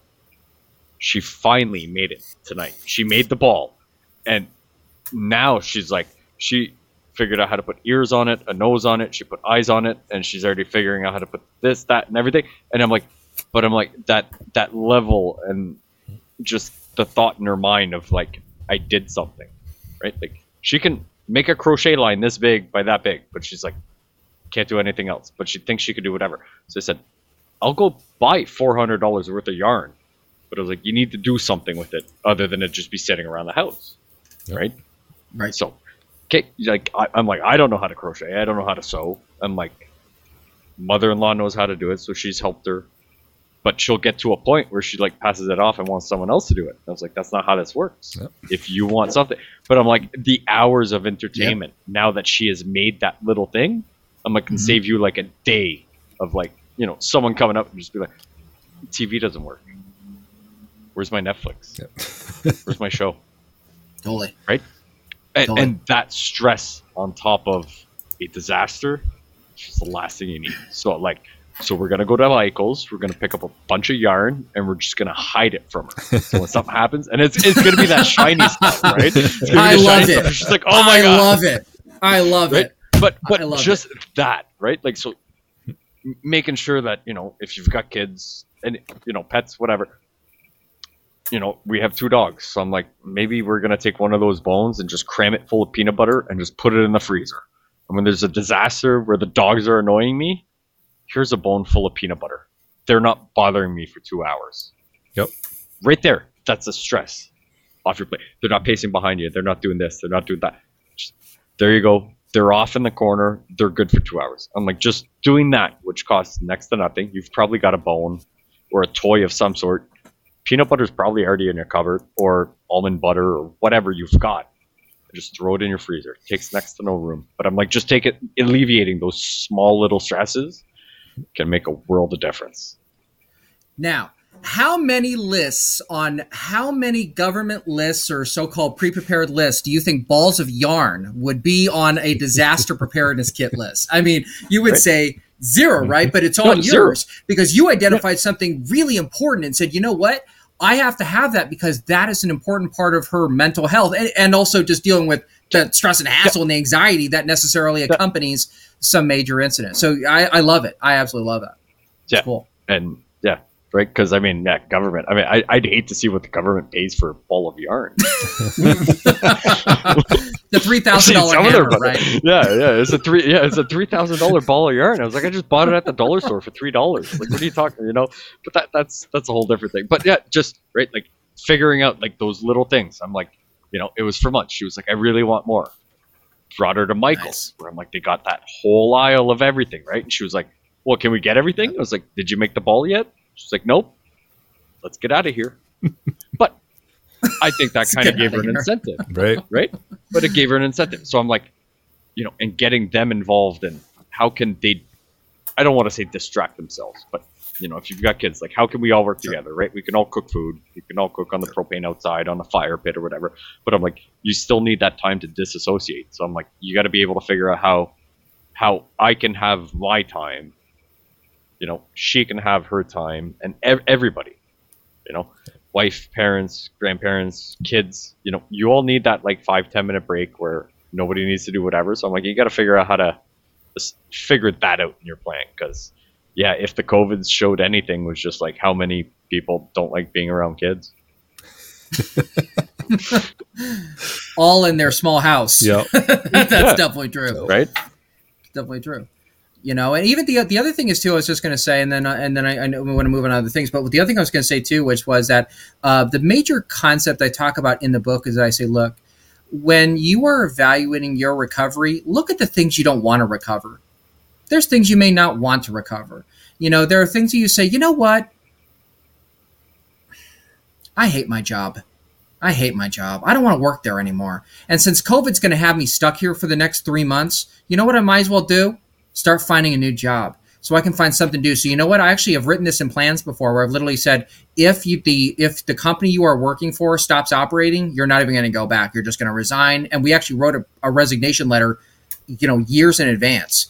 And we actually wrote it and said, you know what? You're going to resign. You're going to quit. You're going to go find some other job. You're going to start training to do this other thing because I want you to be more successful after the disaster. That's the ultimate purpose of my book. If you were to ask me what's the bottom line, it's I turn people and say, disaster doesn't have to be one. It can be a success for you, even if it means your daughter gets hooked on crochet. Awesome. We discovered something. She'll have a lifelong habit for it. That's just unbelievably great. The disaster then wasn't really a disaster. It was actually a success. And preparing for it made us more successful, happier, healthier, etc. And so that's what I tell people, even seasoned preppers. I always say, the one thing I'll ask you in the final solution is this is are you more successful and happy post disaster or pre disaster? Because if you're happier afterwards, that means you maximize this experience and you got made yourself better than you ever were before. So I like it. There you go. That's that's a really good spin on how to look at a disaster situation of not focusing on the, the crappy going through it, but how you're going to come out of it better and how what you're going to learn from it and how you're yeah, just give you something positive to think about versus getting all wrapped up in the negativity that everybody loves to just latch onto and and focus on. But uh, yeah, spinning it into a like a positive uh, experience, that's fantastic. Yeah, it's cool because uh, and because I know you're uh, you know we're going to talk about what led me to write the book itself. I know I'm, I'm sure you're about to ask me that. Um, one of the things is that what led me to write it was because I was delivering trainings to large groups of pe- people, and I was turning to folks, and they were you know how it is whenever there's a disaster presentation at work. and they're This all again. I'm worried only, it's I'm gonna be only, th- I'm only there for the donuts. Yeah. exactly. Right? And people are like, I'm just in because I don't have to be at work for a shift. I can just sit Yeah. for an hour while this guy yaks Yeah. at me and, and tells me about all the horrible things we could die of, and I get to go back to work. Good. Uh, but what I was doing was people would go into my trainings and literally I would have people laughing. We were having a good time, kind of like we are now. You know, and I was talking to people because I said, you know what, guys? Disasters don't have to be doom and gloom it doesn't have to be blood and guts. You know what it can be? It can be an opportunity for you to see what kind of a leader you can become, not only other people, but to yourself. Um, what can you do? And I love doing this. I do this exercise at every business because, like, every time I do a training, I'll run a drill afterwards. Okay. So, like, well, I'll do five or six trainings in a row, different shifts. So people will be rotating in and out. Then I'll run a drill and I'll say, okay, we now have to find an incident commander. So we have to find the person who's going to be in charge of this disaster. And you know what always happens? The managers, hands up, the managers always go, me. And I go, you know what? You're sidelined. You're actually going to be victims. And the person I always pick is the person I said, who should be my incident commander? And I always look and scan. And I actually talk about this in the book. I actually And scan the, one, crowds. The one guy that does this. The one guy don't that's always me, like- don't pick me, don't pick me. Yeah. I go, hi, you come on up front. He goes, oh, I've only been here three days. Perfect. I said, oh, you've only worked here three days? Perfect. Great. and people are like, why? And I said, because if your disaster plan doesn't work with the guy who's been there for three days, it isn't going to work with a guy who's been there for three years or three decades. Yep. Because every single person needs to pull and access that plan. That's why it's so important. And so I was doing that so often, and I was speaking. I was um, I was on a, a speaking tour. I ended up getting on Good, Good, Good Morning America because I was talking about disaster preparedness, and they and afterwards people were walking up to me going, "You were like really positive, and this was like a happy experience. You were talking about doom and gloom or death and destruction." And they said, "Would you write a book that talks about how to prepare people?" Um, for disasters. Um, just people who live in the modern world, not necessarily people who work in the in, in not just in the rural areas, but people who are in the semi-rural areas, people who live in urban areas. Is there some commonality? Because I've worked with families in all of those. I, I work with a family in Wyoming. They're living. They have a ranch mill nowhere. I mean, they're just by themselves. Their preparedness and the preparedness of people I do in New York City are there similarities there are and that's what's in the book is the book is the purpose is what i tell people is is I believe that people are being told the wrong things in disasters by governments and by organizations. And you guys understand this far too well, which is why I'm here tonight, because I think you guys are great avatars for this. You don't ever have to experience a disaster in your entire life. That's what I tell people. You never, ever, ever have to experience one because you can design the disaster the way you want it to be.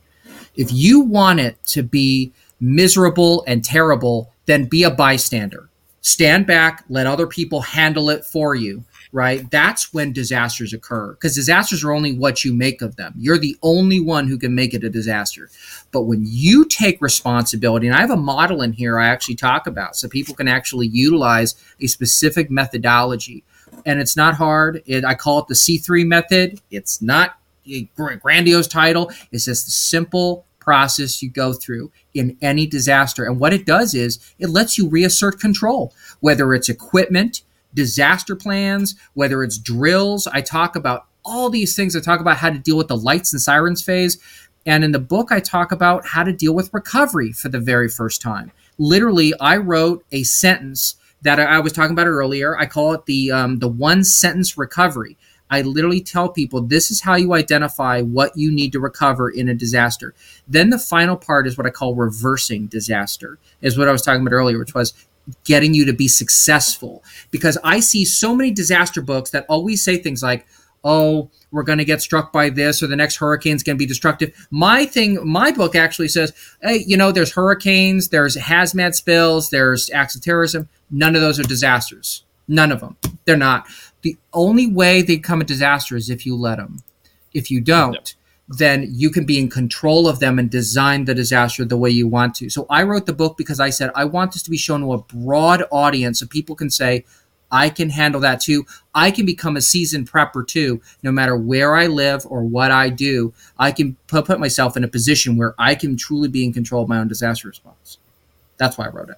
That's awesome. I like it. I, I really like that spin because everybody is always so focused on doom, gloom, woe is me, worst thing ever. It's going to be a terrible, terrible thing to go through. I like the whole spin on no, just get through it, build better uh, on yep. the way out, and way you go.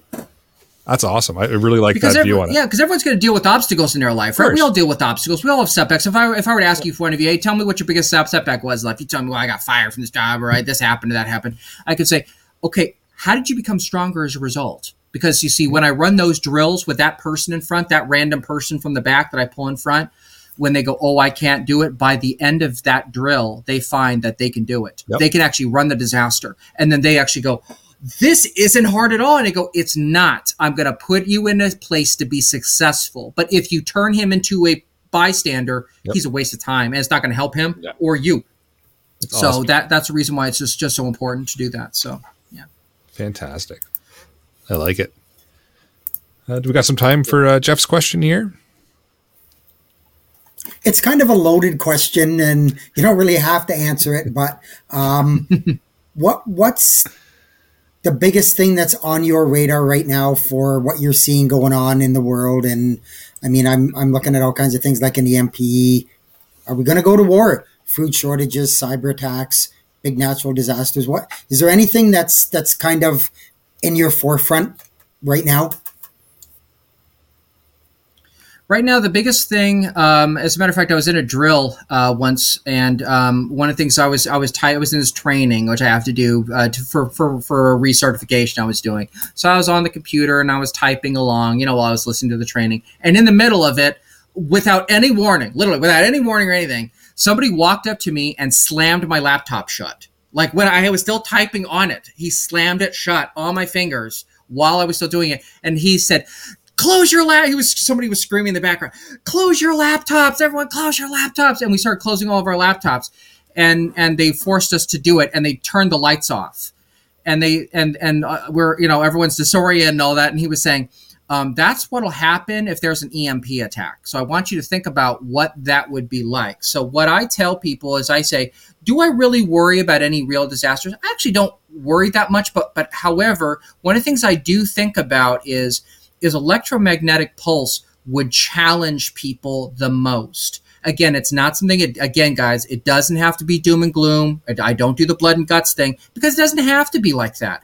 It's the biggest challenge, though, to continuity. And let me explain why. Because most people will use, will make one big mistake. So, for the people who are hearing this, don't make this big mistake.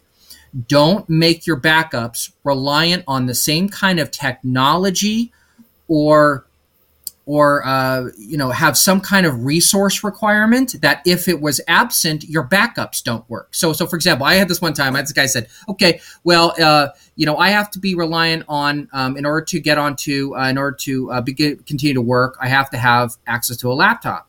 So i said okay well you don't have to have access to a laptop you just have to get access to the cloud some somehow right? And he was saying oh you know yeah. And i said well um, so how do you do it? well i you know i plug the computer in here. I said well what happens if the power goes out and he goes, Well, then I, I, guess I could probably use my cell phone then. And I said, Well, what happens if the if your cell phone goes out? Do you have a way to charge it in your car? Do you have a way to do it? Well, I don't. I don't have any other way of doing that.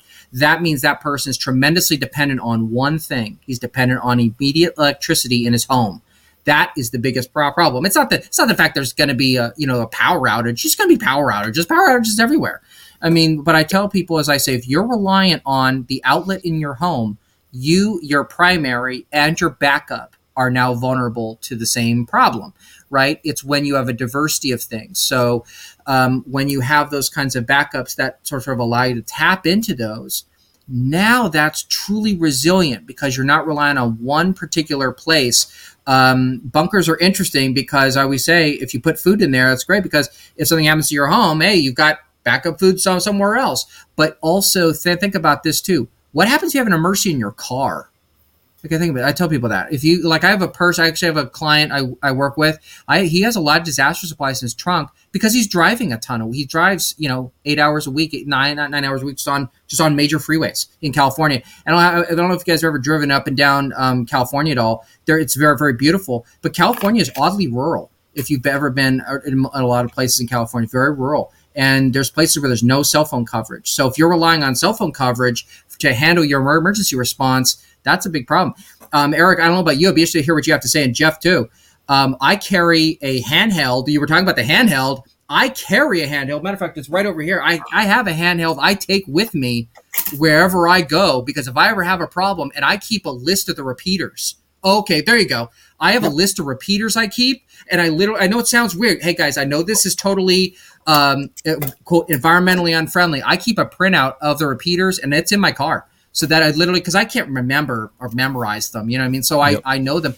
That helps. But if you're totally relying on one particular vulnerability point, that's when people get in trouble. That's why EMPs worries me so much because so many people are relying on one source, electricity, to do everything for for them.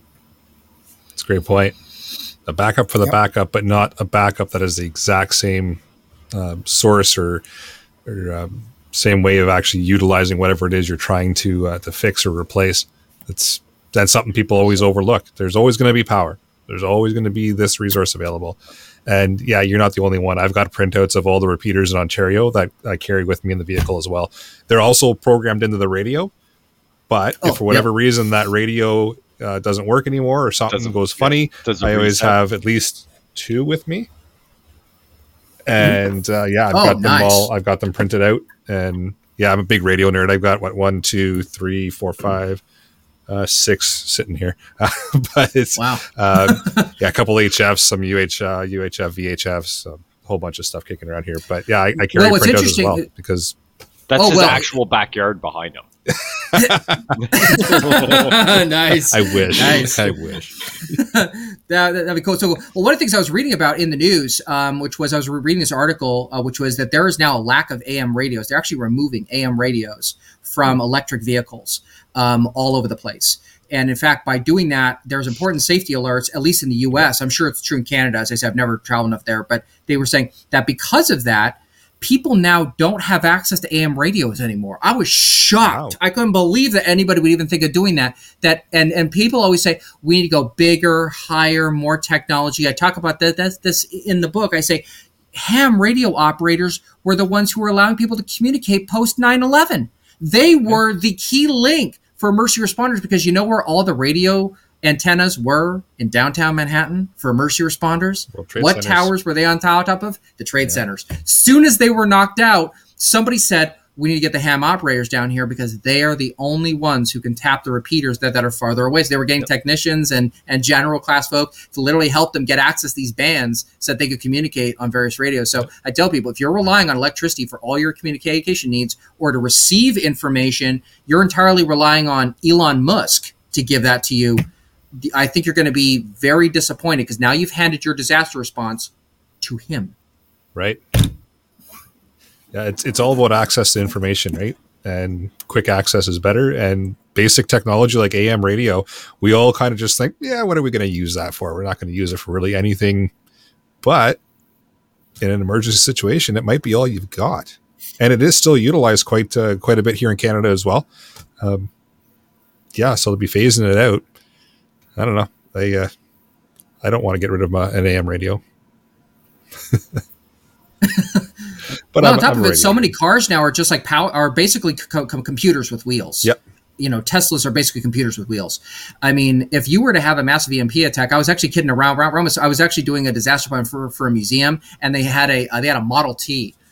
As, out there, I said, you know what, guys? If we have a massive EMP attack, that will be the best car Mhm. on the market Yep. if you have a Yep. massive EMP, if, we, if we go electric vehicle, no, I'm not saying against electric vehicles, but I'm simply saying if you are relying on a computer to handle everything for you, you're driving and all that, what happens if that goes out? Now you're in real trouble. So that's why the AM radio thing, I was shocked when I heard that. I had a couple ham friends tell me that, and I was reading about it online, couldn't believe it. That, that that's a that because that's a big deal because you you you lose access to that if you don't have your cell phone now what do you got I mean what do you have nothing Yeah. Nothing really. No. That's awesome. Uh, any other questions, panelists, live chat, anything you want to throw in, Patrick, that we haven't touched on yet? Well, if there's no questions, there's one last thing I wanted to say to everybody. I wanted to share with everyone. I know we went a little over here. I really appreciate the opportunity to be here. I'll definitely stick around for the rest of the show. Um, I was just, just going to say this too. Um, in the end, everyone, I, I want you to recognize that you can live in harmony with disasters. Uh, chapter 15 of my, my book, I talk about a tribe in Indonesia, and they have a really interesting philosophy. They, they live at the base of a volcano. That volcano is an active volcano, it erupts every five to eight years and the Indonesian authorities um, they were really worried about them. So the Indonesian Emergency Management Authority uh, went out to the tribe and said to them, "Hey, listen, if you would like us to evacuate you and move you to another location long term to make you more resilient, please tell us, and we will do that." And they already gave they gave them a new place to live, and they they said, "Oh, it's all prepared for you," and the villagers refused and emergency management where the authorities were like "Wh- wh- why wouldn't you want to why wouldn't you want to get away from the, the uh, volcano? And they said because we live in harmony with it. We live in harmony with the volcanic eruption. The volcano actually helps us. And they said how? And they said because when the volcano spews out ash that is what fertilizes our crops. That's why we don't have to do crop rotation. When we have a magma flow it destroys all the parts of the village that we can't destroy ourselves. It helps to defoliate areas of the jungle that we don't have the ability to cut down on our own. Mother Nature does it in a safe, productive way because then the jungle will then rebuild itself. And so when you are talking about what you guys are dealing with um, in this quote age of disasters, I want to sort of leave you with this, which is if you live in harmony with disasters, don't fight them. Don't panic against them. Don't don't try to battle against the disasters. If you live in harmony with it and say this is a challenge that I can overcome, that's how you really design the disaster instead of having the disaster be designed for you. Awesome. That's a fantastic way of looking at things. Oh, awesome. Thanks again, Patrick. I really, really enjoyed this chat. It's been some really, really good, useful information that I'm sure our listeners are going to uh, enjoy quite um, quite thoroughly. The ones that have watched live and the ones that are going to uh, listen to this in audio format uh, in the coming week, I'm sure are going to uh, have a lot more positive outlook on disasters and preparedness. And I, I hope that they uh, have a second look over their uh, their preparedness plan and grab a copy of your book. Uh, for those that are watching and those that are listening, I have put a copy of uh, or a, uh, a link to the the book in the live chat here. Patrick's holding up a a, uh, copy of it now so you can see what the front cover looks like. And I'll put a, uh, a link in the show notes as well for the audio listeners. So make sure you check out the uh, the show notes section in, in, your podcast player there and uh, grab the link and check it out. It's uh, it's a reasonable forty dollars on Amazon Canada. So um, absolutely check it out and grab a copy. Uh, with that, we will move into the podcast challenge. So, your challenge for this episode is review your preparedness plan update and realign it as required. And of course, grab a copy of Patrick's book, uh, Design Any Disaster. It's a, uh, like I said, it's on uh, Amazon. I've got the link in the notes now, and it's going to be released uh, Tuesday, March the 7th. Uh, upcoming events we've got the annual Preppers Meet coming up. It is uh, still July the 6th to the 9th, 2023. Location is same as last year, Desboro, Ontario. Early bird tickets are going on sale April the 2nd. So uh, check out annualpreppersmeet.com. They'll uh, they'll get the ticket sales going there uh, shortly. And as always, fantastic couple of days with like-minded individuals. Um, everybody's friendly, chatty, willing to share all of their knowledge and experience with uh, seasoned pros and absolute beginners. So make sure you come out and check it out. Uh, last year there was even a food truck, which I know is contrary to being prepared for emergency uh, emergency situations, but it was good food and can't complain about not that. Not if you brought a brick, not if you brought a silver coin with you, because you can get a good poutine. ah, this is true. All right, Jeff, we got your weather blurb. Sure, we do. So, um, a couple episodes ago, I uh, talked about the, the breakup of the polar vortex, uh, and it did occur. And there were some immediate uh, results from it for cold weather, but uh, the more long term results are going to start appearing within the next uh, several weeks. Uh, most models are showing a significant cooling uh, for the middle and southern portion of the US. Uh, that also means that there could be an alignment of the polar jet.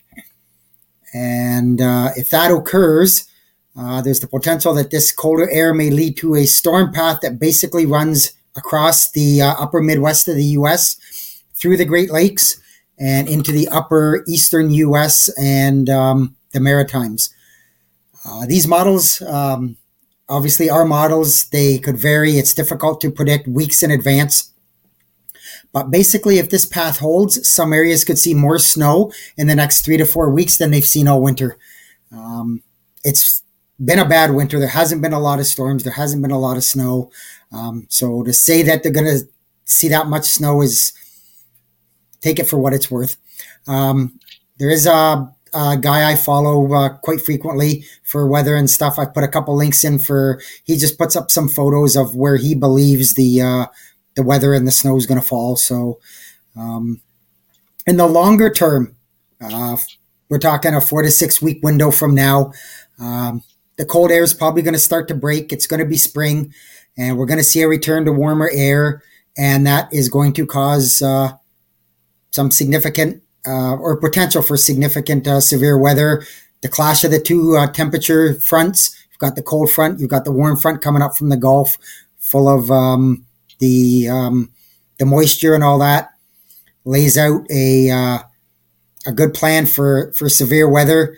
Um, there are some folks, and don't don't everybody panic all over this. There are some folks talking about um, pointing to the uh, there was a very large tornado outbreak that happened uh, April 3rd and 4th of 1974. And the similarities to the weather then to the weather now are are pretty alarming. They're they're kind of mirroring each other, and um, I mean that um, that storm produced uh, 148 tornadoes uh, throughout uh, 13 states in Canada within a 16-hour window. Um, 30 of those uh, tornadoes were considered violent. Five or sorry, six of them were rated as an F5. Uh, 300 people were killed. Over 5,000 were injured.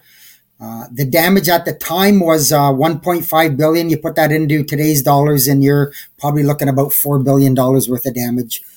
Um, again, is this going to happen? Nobody knows. the The potential's there. Like I said, you got that really cold weather, then you get the sudden rush of warm, moist air. You get the squall lines, and and that stuff happens. Just just be paying attention. Be prepared. Um, and that's it. Hopefully, the, hope, hopefully Patrick's book gets dropped off before this happens, so you can plan accordingly. Yeah. I just put my pre-order in, so hopefully. Yeah, so did I. Thank you, gentlemen. Awesome.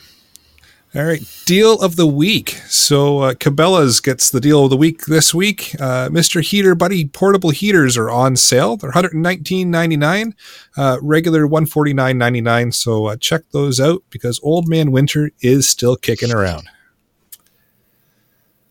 All right, uh, any panelists? Any shout outs for this week? Well, I'll definitely shout out Patrick for coming on. It's uh, really, really uh, tons of good information. I'm really looking forward to having a look at that book for sure. Same here. Yeah, thanks a lot, Patrick, for coming out and sharing your knowledge with us, and uh, and for writing this book. It, it sounds like it's going to be a fantastic resource for the emergency preparedness uh, community. And uh, yeah, I'm, I'm as well looking forward to uh, having it show up here in the mail and, and having a flip through it. Thank you all very much, and I'm definitely excited. And um, you know, if you ever if you ever need a guest come back on, I would love to. I'd love to talk. We'll talk. I got so many stories about small businesses and crazy families, all kinds kinds of stuff. So if you ever need kind of a uh, you want a, a, little bit of injection of extra humor, uh, you, you know where to go. You know where to find me. You are welcome to come back anytime you'd like, Patrick. We record every Sunday, nine o'clock Eastern uh, PM. Any episode you want to come and chat on, more than welcome. Just pop in, just hang out, chat about preparedness you just let us know. We'll keep you on the mailing list for the show notes. Then you know what we're talking about each week. Uh, yeah, I'm gonna go ahead and buy a shirt and a patch that, and then I'll start wearing those from now on. Awesome. I'll do you one better. I'll send you. I'll just send it to you.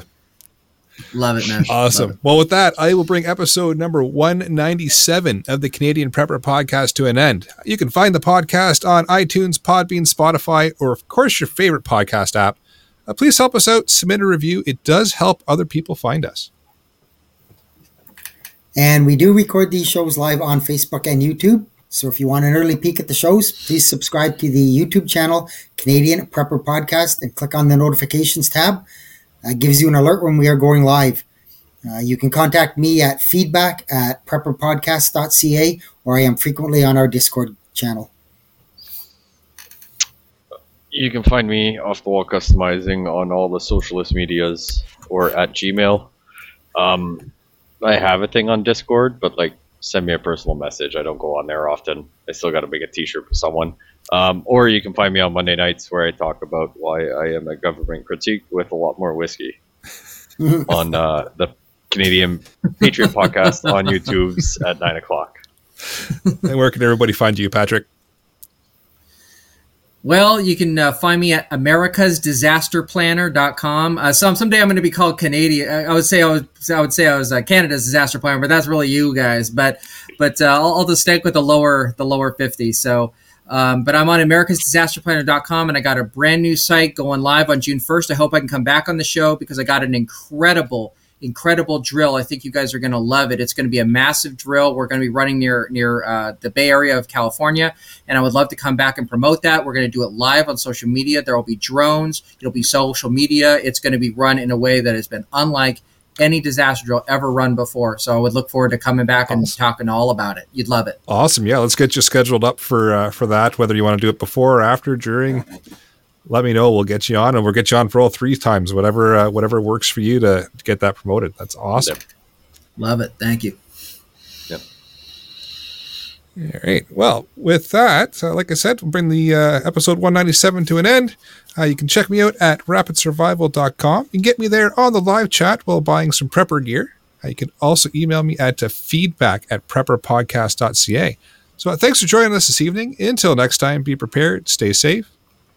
And keep learning.